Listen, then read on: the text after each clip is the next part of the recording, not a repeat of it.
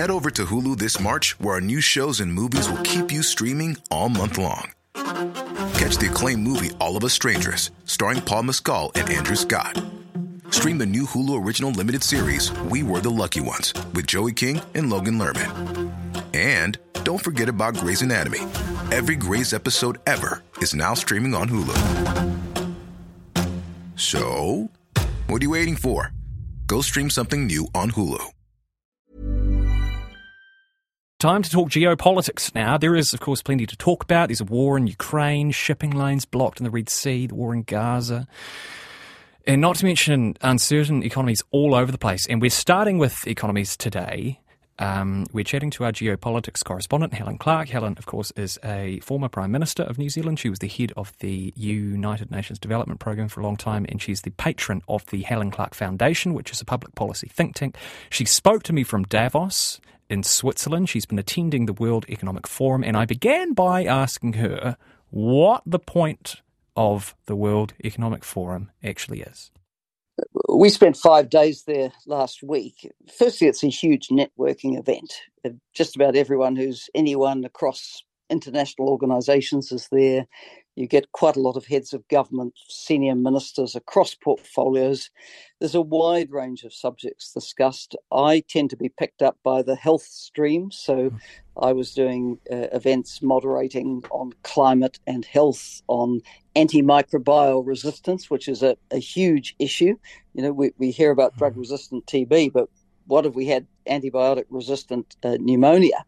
Mm. Uh, I also uh, did events on, on women's leadership, on biothreat the surveillance, uh, just also on, on governance because I chair the Extractive Industries Transparency Initiative. Mm. So we have a lot of things to say about uh, anti corruption and, and transparency measures. So a lot of the things I'm involved in there is discussion around around at, at Davos, and it's just a good place to pick up what's going on and, and make a contribution.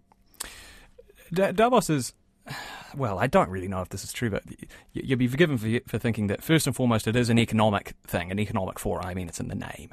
And um, economic conditions have been turbulent in many countries over the past year or so. So w- when you think about the forum, how would you summarize the general outlook for the world? So it is called the World Economic Forum, but of course, economies don't operate or function in a vacuum. Mm. They're affected by everything else that, that's going on. Uh, so, for example, with with the, the climate crisis we're experiencing, we know in our own country how damn expensive it is mm. to recover from major events like the the tragic flooding rain events last year in, in, in New Zealand, and it's expensive to put in place the infrastructure, hard and soft, which will cope better with that in, in the future. Uh, we know it's expensive to try to bring down our greenhouse uh, gas uh, footprint, but we've got to do it at some point, and the sooner you do it, the the better it is. Hmm. Uh, similarly, the pandemic had a huge impact on economies, including our own. Mm. Everyone dug very deep to try and you know, keep their society and economy going through that. So that's why there are so many topics discussed at, at, at Davos, not least geopolitics. Mm. Geopolitics affects economies. We know that ourselves, as does every country, that the war in Ukraine caused a spike in, in, in fuel prices, in, in, food prices. It's it's driven inflation. Now we have all the uncertainty uh, around the Middle East, which also uh, impacts uh, again.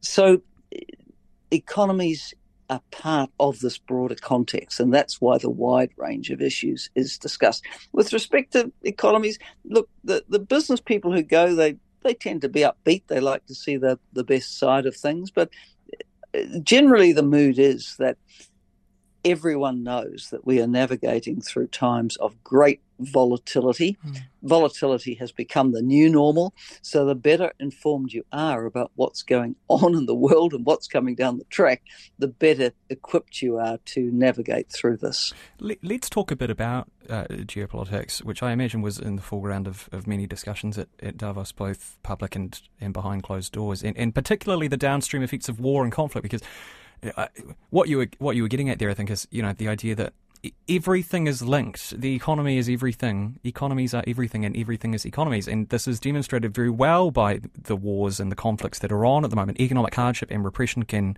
cause war and conflict, and war and conflict invariably leads to economic hardship and repression. And the world has a lot to deal with at this point in time, doesn't it? Yes, uh, we we face what uh, some call a syndemic of crises, simultaneous crises. When the pandemic came, we were already, you know, experiencing the rising costs of, of what was happening with the major climate events.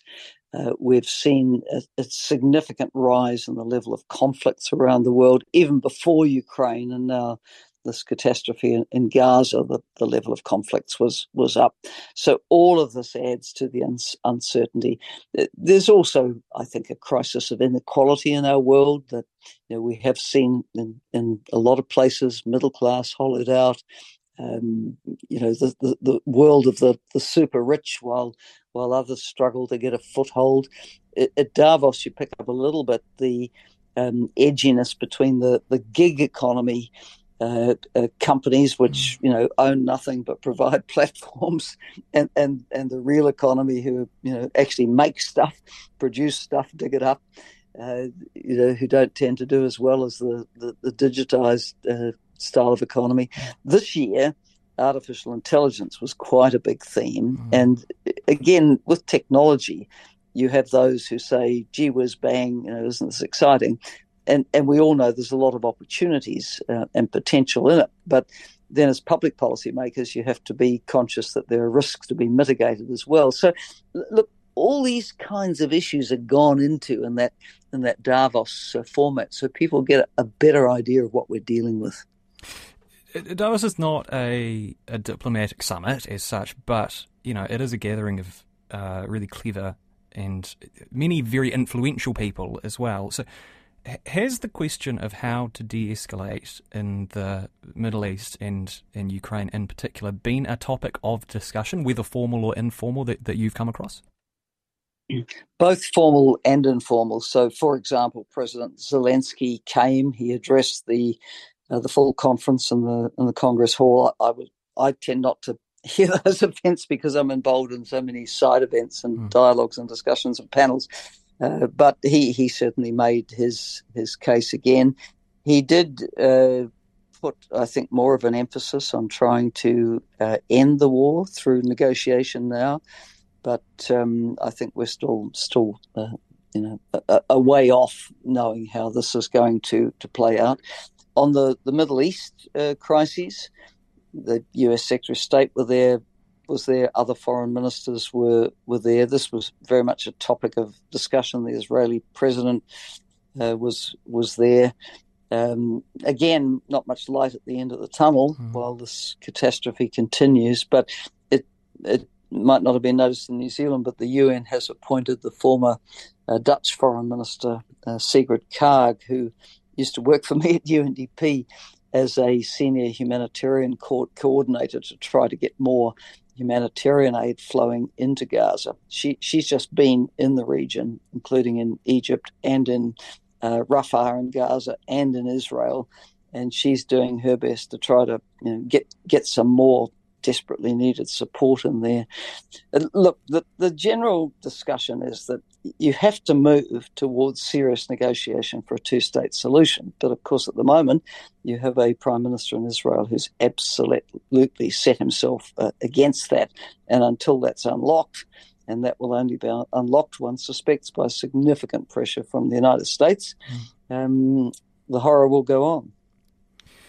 Speaking of the United States, I mean, you know, this is our first geopolitics chat of, of 2024. Hopefully, we'll have a few more before the year is out. But as you examine the state of the world and the balance of power between nations, I mean, in, in, in, in for the past what hundred hundred years, just about the US has been the dominant player. But w- when you look at that balance of power and where the world is heading, what are your observations about the sort of short to mid term future and how the balance of power between nations might swing? I felt when uh, Barack Obama was US president that he got it that we were entering a multipolar world in which the US was obviously still going to be very, very powerful, but not uncontested. I think the US uh, is is struggling uh, with the rise of China and how to, you know, work work around that. And it's not just geopolitically; it's also uh, geoeconomically that that China is a, a, major power in the in the world today. So the US has been used uh, since the end of the Cold War, the the former Cold War. We're probably another two or three now. Mm. Uh, it's been used to being the unchallenged superpower, but that's not the case anymore. And when you have this kind of you know environment where new powers are emerging, uh, it, it's an unsettled time. No one quite knows how it will, will pan out, and I think that the US itself is is is not so clear on what its role is. An, an observation that you hear, even from you know supporters of the, the Democratic Party in America, is is the idea that America is close to squandering its uh, its moral high ground in in global affairs through its involvement in, in, in certain wars. I mean, where do you stand on, on that idea?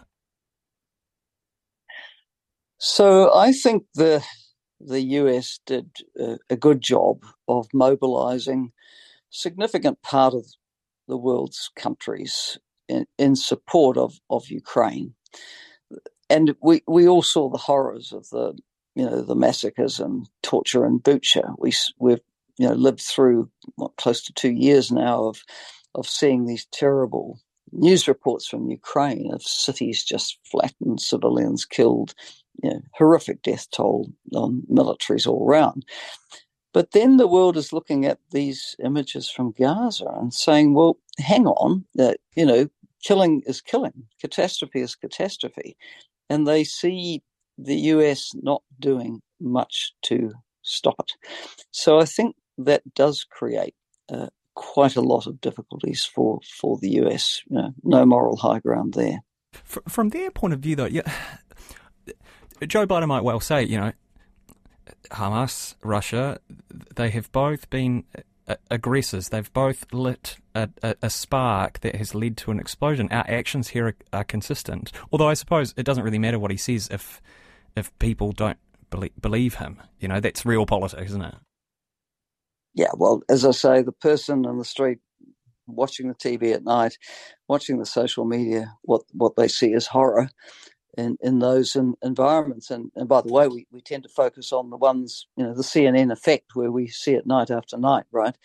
Uh, we're not uh, looking at, at the ongoing horrors in in Somalia or yeah. you know up in the Boko Haram affected area of Nigeria or you know any any of a number of, of conflict environments at, at the moment. So yeah, the, the world has some grim realities right now. There are likely to be some extremely consequential elections over the next 12 months. Taiwan's already gone to the polls uh, and, and elected a, a pro independence president. India will vote. The UK is likely to vote. Russia will vote. The USA will vote. Um, th- this could be this could be one of the most significant years in, in modern history. It feels, Helen. Well, it, it is a huge election year, as, as, you say, and and some of the results are quite predictable, like the, the Russian one. Mm. The main um, the main opposition leaders in a jail somewhere in Siberia, and with little prospect of, of coming out. Uh, I think there'll be elections in Belarus. Same thing. Mm. We, we, know who will win because the opposition's either in exile or it's, or it's in jail. Um, India, uh, I mean, I guess uh, Prime Minister Modi stands a pretty good chance of being re- elected there. Uh, the UK, I think the signs are that people want change. Um, the USA, that's that's that's the biggie. Mm. We just don't know how that's going to play out.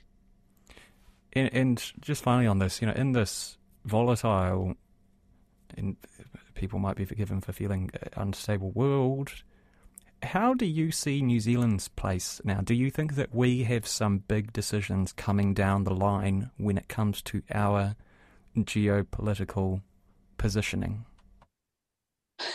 I think New Zealand needs to keep its its head. You know, when everyone else around you is losing theirs, that becomes even even more important. Look, you know, many of us have long valued the independent foreign policy positioning New Zealand had. So it, it is a concern when you see a, a drift to just sort of automatically signing up to statements that others have written and you've had little input into. Uh, I think, you know, it, it's time for a, a deep breath and looking at what really is in New Zealand's interests here, and our interests are wide ranging. We, you know, we've got interests in the governance of the oceans. We've got interests in our in our, in our trade and keeping that healthy. We've got, you know, interest in stable government. We we do have values, interests, and people being able to enjoy um, freedom of speech and rights. So let's just keep a, a clear head about all this. Helen Clark, quoting Rudyard Kipling. Uh, there you go. You only get it on nights on RNZ National. Uh, thank you very much for your time today. I, I really appreciate it. Thanks a lot. Bye now. Head over to Hulu this March, where our new shows and movies will keep you streaming all month long. Catch the acclaimed movie All of Us Strangers, starring Paul Mescal and Andrew Scott.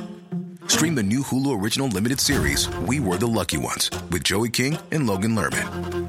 And don't forget about Grey's Anatomy. Every Grey's episode ever is now streaming on Hulu. So, what are you waiting for? Go stream something new on Hulu.